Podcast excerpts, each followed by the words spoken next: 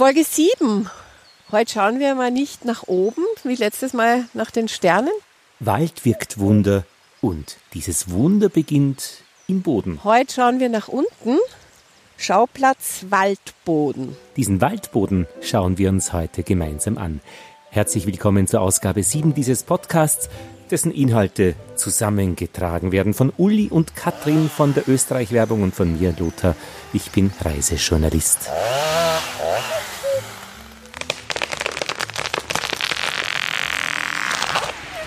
Komm mit uns. Das ist gut. Wir, so, wir, wir führen dich in den Wald oder Komm mit uns. komm mit uns in den österreichischen Wald. Das ist gut. Hol dir, hol dir den österreichischen Wald auf deine Ohren. Oh, In deine Ohren! Ja, das Stopf seh- dir den das seh ich schon in Österreich dem- Wald in deine Ohren. den Baumwipfel da rausstehen. Aber komm mit uns ist nett. Komm mit uns ist urnett. Komm mit uns in den Wald in Österreich. Ja, aber der deutsche Wald ist auch okay. Also ich bin nicht nur zufällig jetzt gebucht auf Na, wir Nein, schon wir müssen schon Österreich mit reinnehmen, weil es ein österreichischer Podcast ist. Österreichische auch. Wälder sind die, die schöneren Wälder, die besseren Na, Wälder. naja, in dem Fall schon, weil die Deutschen sollen selber ihre Podcasts machen. Aha. Also deutsche Podcasts gibt's auch, aber der österreichische ist der, Deutsche Wälder gibt's auch. Mhm. komm mit uns. Ja, na, also Wald, ich würde Wald in Österreich sagen. Ich würde nicht österreichische Wald Ja. in Österreich. Mhm. Komm mit uns. Komm mit uns in den den Wald in Österreich. Nee, da haben wir zweimal in, in, in den Wald in Österreich. Du siehst, Sie sehen also, wir müssen uns da erst ein wenig zusammenraufen, wie wir diesen Podcast verpacken und welches Maschall da noch draufkommt. Aber das ist ja letztlich nur für jene, die ihn noch nicht kennen. Für dich, für Sie, vielleicht bist du ein zweites Mal auch schon dabei. Wir widmen uns hier einem Thema und sprechen dann mit Menschen, die sich auskennen. Es sind Gespräche in diesem Podcast in der Begegnungszone, Werbung, Journalismus, Wissenschaft und Lagerfeuer. Und da gibt es auch für uns gerade viel zu entdecken. Der Waldboden, wo eben Nadelbäume stehen, ist ja vollkommen anders als der Laubwaldboden. Was macht denn den Waldboden aus? Wächst der Boden in die Höhe? Hallo, ich bin der Franz. Super. Katrin hat mit Franz gesprochen, Franz Hölzel, er ist Wildtierbiologe. Um einfach mal zu schauen, wie so ein Boden aufgebaut ist, empfehle ich jeden einfach mal im, wirklich im Boden zu wühlen. Wann hast du zuletzt im Boden gebuddelt? Im Waldboden gebuddelt habe ich das letzte Mal am Samstag. Ich habe nach einem bestimmten Regenwurm gesucht. Und da gibt es grüne Regenwürmer, den sogenannten Kompostwurm, aber allerdings war er leider nicht erfolgreich. Und Uli und ich waren im Nationalpark Kalkalpen und wir wurden dort von Hermann Jansesberger über den vielleicht schönsten Boden dieser Welt zu einer Quelle geführt. Und ja, zu der vielleicht schönsten Quelle dieser Welt im Nationalpark Kalkalpen. In Österreich muss man stolz dazu sagen. Im Nationalpark soll sich die Natur so entwickeln, wie die Natur selber das will. Wir hoffen immer auf die Rückkehr von Habichtskauz. Der ist richtig groß. Franz und Hermann heute im Mittelpunkt von Wald wirkt Wunder Nummer 7. Wir lassen die zwei da aufeinander, miteinander in Wechselwirkung treten, so wie es ja im Boden auch wirklich immer ist. Da ist man nie allein. Schön, dass du dabei bist. Ich war ja früher Landmaschinenmechaniker und ich habe da auch Schlossarbeiten durchführen müssen und da war es auch öfter meine Aufgabe, dass ich einen großen Eisenring schmied. Der von der Form her, der Kreis war schon da, aber erst dann, wenn ich die Schweißnaht gesetzt habe, dann ist der Eisenring wirklich stabil geworden. Und in einem naturbelassenen Wald, in einer Waldwildnis, so wie wir es da herinnen haben, ist das Totholz wie diese Schweißnaht. Erst dann wird der Kreislauf wirklich stabil, dass einfach das Totholz wieder zersetzt wird, umgewandelt wird in Humus und dann wieder als Nährstoff der nächsten Baumgeneration zur Verfügung steht. Der Waldboden hat sehr viele Aufgaben. Also es ist Lebensraum für unzählige Tiere und Kleinstlebewesen, also von Einzellern und Bakterien über Insekten, also so wie Springschwänze zum Beispiel oder Käfer. Es ist Nistplatz für ganz viele Tiere. Da legen die Reptilien ihre Eier ab oder Vögel brüten darauf oder sogar teilweise im Boden. Es ist auch Lebensraum für kleine Säugetiere wie Mäuse. Für die Nahrungssuche wird er von sehr vielen Tieren verwendet, eben von Dachsen, die darin graben und nach Würmern suchen oder Käfer, die ihre Larven darin, die darin halt gedeihen, wie zum Beispiel der Maikäfer, der im Boden lebt, als Engerling bekannt. Dann ist es auch der Platz, an dem einige Tiere ihren Winterschlaf halten, wie zum Beispiel Siebenschläfer. Im Sommer sind die in der Baumkrone unterwegs und im Herbst, wenn die Tage kürzer werden, graben die sich in der Erde ein und überwintern dort. Die sind sehr häufig sogar. Man sieht sie nur sehr schwer, weil die sind nachtaktiv. Aber man kann sie hören. Zum Beispiel im Juni, wenn Paarungszeit ist und man ist am Abend im Wald, hört man so ein Pfeifen und das sind die Siebenschläfer, die da ihren Partnergesang quasi vorführen und Weibchen anlocken wollen.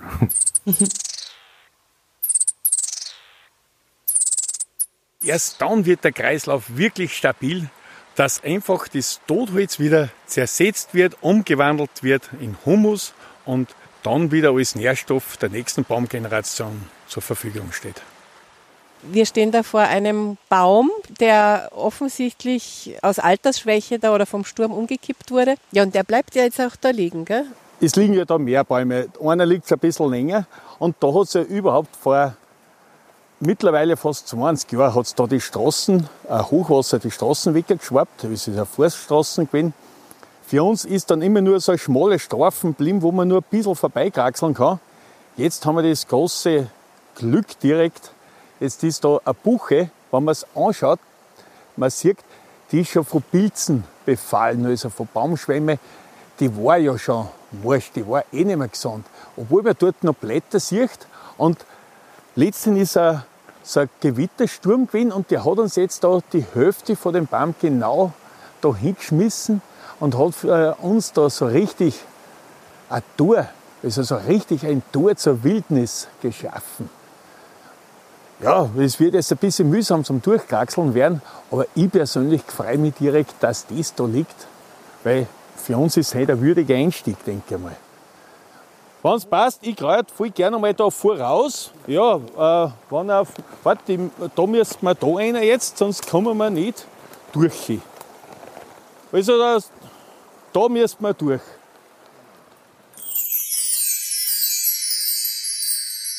Es gibt sehr verschiedene Möglichkeiten, Waldböden zu charakterisieren. Das ist einerseits zum Beispiel jetzt vom Feuchtegehalt, also da gibt's nasse Böden, feuchte Böden, trockene Böden. Und das liegt dann auch an der Geologie, also ob das Wasser gut abfließen kann, wie zum Beispiel in Auwäldern. Da ist immer Grundwasser, das heißt, man hat immer feuchte Böden. Und das erkennt man schon an den Pflanzen, die dort wachsen. Also zum Beispiel Brennnessel ist ein Feuchtezeiger oder Weiden, wenn man jetzt auf die größeren Pflanzen, also auf die Bäume geht, dann sind Weiden oder Schwarzerlen zeigen an, dass das ein wirklich feuchter Boden ist, während die obersten Regionen, also ganz am, am Gipfel quasi von Hügelketten, da sind dann eher Eichen, die anzeigen, dass das eher trockene Böden sind. Die mögen nämlich keine Staunässe. Und so kann man die zum Beispiel unterscheiden, aber dann kann man sie auch an Hand von Nährstoffen oder Mineralstoffen unterscheiden. Also da gibt's Bäume, die lieben Kalk oder Pflanzen, die auf Kalk wachsen oder zum Beispiel Granit. Granit gibt Flüschböden. Flüsch, das haben wir doch in der Schule gelernt. Flüsch bezeichnet in der Geologie marine Sedimente, also Meeresablagerungen von diesem Urmeer, das es vor 200 Millionen Jahren hier gab, die Tethys. Und die Flüschzone ist im Norden der Kalkalpen und die Kalkalpen selbst sind ja auch marine Ablagerungen. Auf Flüsch hat man andere Bäume als auf einem Kalkboden. Das heißt, ich kann an dem, was dort wächst, auch bestimmen, was, wie der Boden ist. Leberblümchen ist zum Beispiel ein Kalkzeiger. Also wenn man wo ein Leberblümchen blühen sieht, die sind relativ charakteristisch. Also die haben so dreilappige Blätter, so eben wie die Leber, deshalb der Name, und eine wunderschöne violette Blüte mit vielen Blütenblättern. Die sieht man im Frühling extrem häufig und die zeigen zum Beispiel an, dass man sich im Kalkwald befindet. Zeigerarten heißen diese Pflanzen, die dann eben anzeigen, in welcher Vegetationszone man sich da so herumtreibt. Wir liegen da ziemlich im Süden von Oberösterreich und dann geht es in die Steiermark runter. Also der nächste Nationalpark wäre der Nationalpark Gesäuse und da ist ja gar nicht so viel dazwischen, aber trotzdem hängen wir nicht zusammen. Die Wildtiere wissen das nicht und wechseln trotzdem hin und her.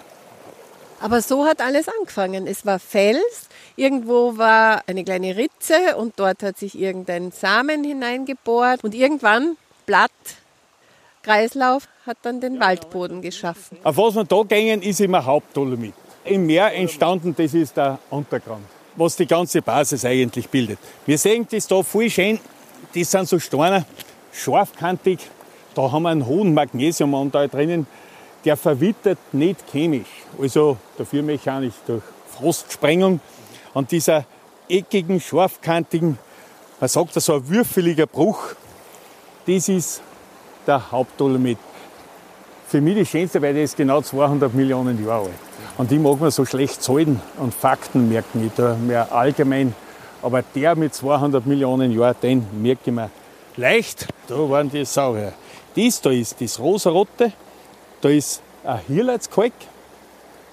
Der ist schon um 30 Millionen Jahre jünger wie der. Also, man sagt das eben so, aber das sind bei 30 Millionen Jahren hat es immerhin 26 Millionen Jahre davon noch keine menschenähnlichen Wesen gegeben. Also da, das Weiße da drinnen, das sind Reste. Guckt sie nach Pflanzen aus, sind aber Tiere gewesen. Also eindeutig Beweise, wir sind wirklich auf Meeresgrund. Ich darf euch aber jetzt da gern in diese Wildniszone noch ein bisschen einführen, damit ihr einfach auch eine Ahnung kriegt, was Nationalpark heißt. Da hat die Natur Vorrang. Die Natur darf sich so entwickeln, wie es selber will. Und gibt es denn so eine grundsätzliche Aussage, was einen gesunden Boden ausmacht? Ich würde einen gesunden Waldboden so charakterisieren, dass man hat eine gute Schichtung, also man hat Auflage drauf, also das alte Laub vom Vorjahr zum Beispiel, und man hat dann einen gewissen Unterwuchs. Wobei Unterwuchs kommt es eben auch darauf an, wo man ist, weil zum Beispiel so ein Hallenbuchenwald, also ein alter Buchenwald, der ist im Sommer relativ kahl am Boden. Das heißt aber nicht, dass der Boden deshalb wenig bewachsen ist oder dass der Boden schlechte Qualität hat. Es ist nur, es kommt kein Licht wirklich zum Waldboden und deshalb wachsen da keine Pflanzen. Aber auch ein guter Indikator sind Jungbäume. Also wenn man Jungbäume sieht, dann ist es ein Indikator für guten Boden oder wenn Pilze wachsen. Aber die sieht man dann natürlich immer erst im Sommer beziehungsweise Herbst. Ich sehe da sehr vereinzelt die Fichten. Die sind da sehr verdrängt oder bedrängt von den Buchen. Es sollte eigentlich alles da Buchenwald sein. Die Buche wäre da herinnen einfach die Hauptbaumart. Aber aus holzwirtschaftlichen Gründen, das Gebiet ist ja jahrhundertelang als Rohstofflieferant genutzt worden. Holz war da herin das Thema. Und man hat das Holz am Wasserweg transportieren müssen, hunderte Jahre lang. Und da haben sie mit sogenannten Holzkostenklausen haben sie das Tal abgespielt da hat es natürlich das auch passen müssen, dass relativ eng war das Tal und oberhalb flach, dass sie einen Stausee anlegen haben können. Da haben sie das Holz unterhalb eingeschlicht und mit dem, wenn sie die Klause geschlagen haben, mit dem künstlichen Hochwasser, haben sie dann das Holz aus dem Tal ausgeschwemmt. Nur die Buche hat so ein hohes spezifisches Gewicht, die schwimmt entweder ganz tief oder gar nicht. Die ist fast so schwer wie das Wasser. Es war die Buchen voll schwer zu transportieren. Und man hat dann, nachdem die Fichte leicht kultivierbar ist und gut schwimmt, hat man nach dem Buchenwald wieder mit Fichten aufgeforstet. Wir sehen aber dort mal lässig nicht, da ist dieser Fösen noch, der Hauptdolomit, oben drauf diese dünne mit Wurzeln durchsetzte, ein richtiges Geflecht an Wurzeln. Und herunten in der Mulden, da ist schon viel Laub drin. Es ist natürlich die Vielfalt an Bodenlebewesen macht einfach den Wert von unserem Waldboden aus. Es muss ja, das Laub muss ja auch wieder zersetzen in so einem Nadelwald. Erstens fällt viel weniger Streu an und das nächste ist natürlich, dass die Nadeln viel schwerer zu zersetzen sind. Dies da zum Beispiel, das schwarze Laub, was da drinnen ist, auch Buchenlaub und da rennt der Bachel aber und da ist, dahin sieht man schon voll den schwarzen, humusreichen Schlamm und den nutzen im Herbst immer die Rothirsch als Sule. ist eine Badewand. Für die Hirschdamen, für die Hirschkühe ist das total attraktiv und stinkt alles wie. Ihr müsst euch vorstellen, wenn im Herbst die Hirsch oder sie dann sie dann auch mit ihren Haaren bespritzen. Da sind alle Informationen drin, was für ein kräftiges, gesundes, starkes Wild spricht. Aber ist es vielleicht, hat es irgendwelche heilsamen Wirkungen? Sie haben ja Parasiten. Die Hirsch machen es aber dann, wenn sie sich da Wurzeln drinnen, die Haut, die Fellparasiten, wenn das dann austrocknet, die bleiben in der Letten bicker. Und wenn durch die Bewegungen fällt das dann ab und die darin eingepappten Zecken, Hirschläuse gibt es ja. Also auf das bin ich bis heute stolz, wenn man so ein Hirschlaus beißt. Spätestens dann kommt es drauf, dass ich kein Hirsch bin und sucht wieder das Weite. Da musst du dich auch in der Letten suhlen. Schau. Vielleicht probierst du es einmal so. Da haben wir eine Marderlosung. Siehst du, das sind so schöne, feine Würstel. Äh, müssen wir fast die Brühen aufsetzen, aber das ist, sind Maushaar ist da der Hauptbestandteil. Und da sind ein paar Knochen, feine. Also, das sagt uns jetzt, dass da der Marder gerannt ist. Er haut das deshalb am Weg her, weil er sein Revier markieren will. Uns ist wurscht, wir steigen eh drüber, aber seine Artgenossen denken, ah, da ist schon einer. Und wenn da die Informationen drin sticken im Geruch, dass es ein starker Kerl ist, dann wird der andere sagen, mit dem legen wir lieber nicht an. Der sollte sich sein Revier halten.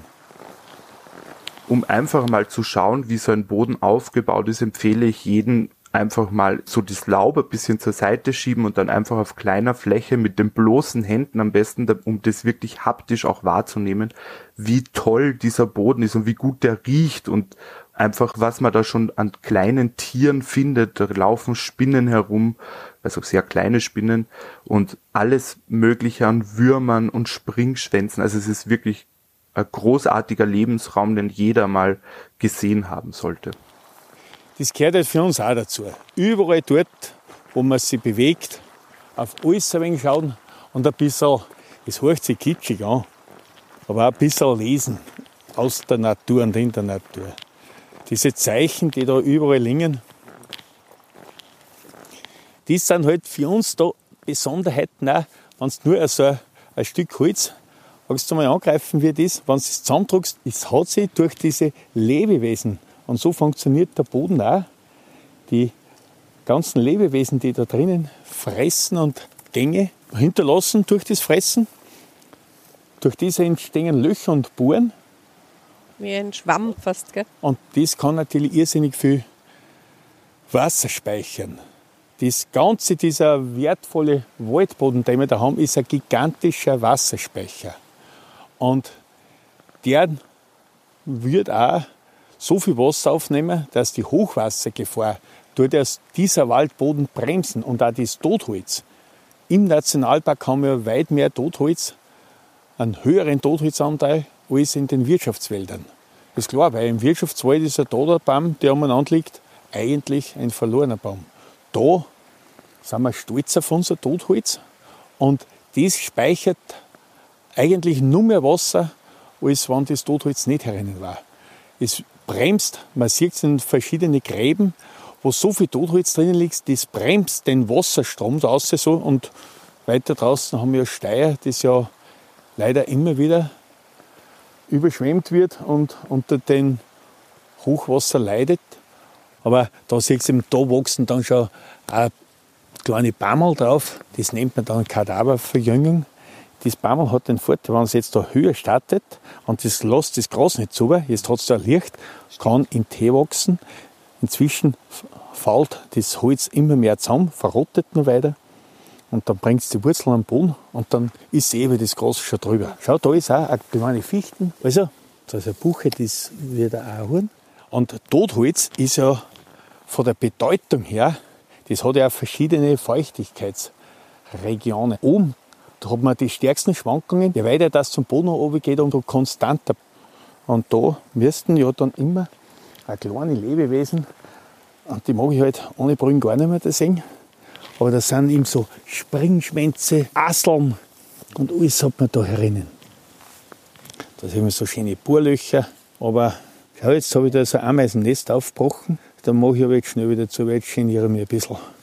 dass in denen ihr Wohnzimmer eingedrungen bin. Ja, Schau mal, wie schön das ist, wie sich das dann sofort wieder auffüllt. da haben wir jetzt für mich den schönsten Quellaustritt überhaupt im Nationalpark, weil da aus dem schier runden Loch das Wasser aussprudelt. Das ist auch schon untersucht worden und man kann wirklich wissenschaftlich auch das belegen, dass das Wasser da, da bis zu 20 Jahre im Berg bleibt. Vom Abregnen bis zum Austritt an der Quelle ist das 20 Jahre im Berg. Das wird die weg da. Und ich bin schon im Laufe der letzten 20 Jahre da wirklich oft vorbeigegangen. Und es schaut immer so aus. Es ist annähernd gleich viel Wasser, was da rauskommt. Ist natürlich klar, ein größerer Regen, bis der im Berg einsickert, das hat einfach keine Auswirkung. Vorstellen muss man sich das so, dass in dem Dolomit drinnen sind überall feine Ritzen. Und durch diese Ritzen muss das Wasser durchsickern. Das heißt, der Föß ist innen überall mit Wasser durchsickert, kommt auf eine Schicht, wo er gar nicht mehr durch mag und dann druckt es da aus. Aber ich finde es einfach genial, dass man das so anschauen kann. Und natürlich, wenn man da seine Trinkflaschen anfüllt. Um die 800 Quellen springen im Nationalpark. Ein irrsinnig langes Bachsystem haben wir da. Wasser in einer Qualität, das halt schon ganz besonders ist. Und das ist für mich als Ranger das schönste Geschenk, wenn man mit Menschen da reingeht, die, wenn ich was zum Erzählen habe und ich sehe in die Gesichter ein Interesse, womöglich sogar Begeisterung. Naja, wir bis zur Quelle sind wir gekommen. Was wollen wir mehr? Ich meine, ich würde da jetzt schon noch gern weitergehen und weitergehen mit dem Hermann und noch viele, viele Geschichten hören. Danke, Hermann. Der Dank ist ganz auf meiner Seite. Wer selbst eine Tour mit Hermann Jansensberger machen möchte, er ist zu finden im Nationalparkzentrum Kalkalpen in Reichraming in Oberösterreich. Alle Informationen gibt es auf der Website dort www.kalkalpen.at oder bei uns in den Shownotes haben wir einen Link auch dazu. Reichraming ist übrigens auch gut mit der Eisenbahn zu erreichen. Ich habe den Boden noch kennengelernt als eigentlich recht interessante Sache im Gastgarten, als ich vom Nationalpark heimgefahren bin von unserem Interview. Da war der Ferialpraktikant, der mir den Salat gebracht hat und das Pizzastangerl, das zweigeteilte und ein Teil vom Pizzastangerl ist ihm auf den Boden gefallen. Und ich habe dann lange überlegt, ob das jetzt verloren ist, das Pizzastangerl, weil es am Boden war. Und ich habe mir gedacht, was ist schlecht am Boden eigentlich? Kennst du nicht die Drei-Sekunden-Regel? Dass man es innerhalb von drei Sekunden noch aufheben und essen darf. Die hat er nicht gekannt. Aber Diese Minute unten gelegen. Na, er hat genauso lange nachgedacht, was er jetzt tun soll mit dem Stangerl, wie ich nachgedacht habe, ob das jetzt gut oder schlecht ist. Und er hat mir dann den Salat gebracht mit dem halben Pizzastangerl und hat unschlüssig die zweite Hälfte des Pizzastangels, das am Boden lag, aufgehoben und hat es in der Hand gehalten und ist damit zu meinem Bedauern verschwunden und nie wieder gekommen. Oh. Und im Endeffekt war der Salat mit dem halben Pizzastangel dann das Endergebnis und der Boden war da schon, hat schon eine Schlüsselstelle gemacht. Darüber habe ich lange nachgedacht und bin zu keinem Ergebnis gekommen, was das bedeutet. Die Schwerkraft ist ein Miststück. Also wäre das Pizzastangerl auf einen weichen ja. Moosboden gelegen, du hättest es von dort direkt essen können. so, ich muss euch jetzt leider verlassen. Ich hoffe nicht für immer. Jetzt haben wir's. Nee. nee. Na gut. gut. Nächste Woche bin ich nicht da, gell, ihr wisst. Und ja. Danach hören wir uns wieder. Das war die siebte Ausgabe von Wald wirkt Wunder. Mit dabei waren eben als Gäste Franz Hölzel, der Wildtierbiologe, Hermann Jansesberger, der Nationalpark Ranger aus dem Nationalpark Kalkalpen und Uli Zizele-Uitz und Katrin Löffel von der Österreich-Werbung und Lothar Bodingbauer. Und in der nächsten Folge, da geht's um Psst, die Stille.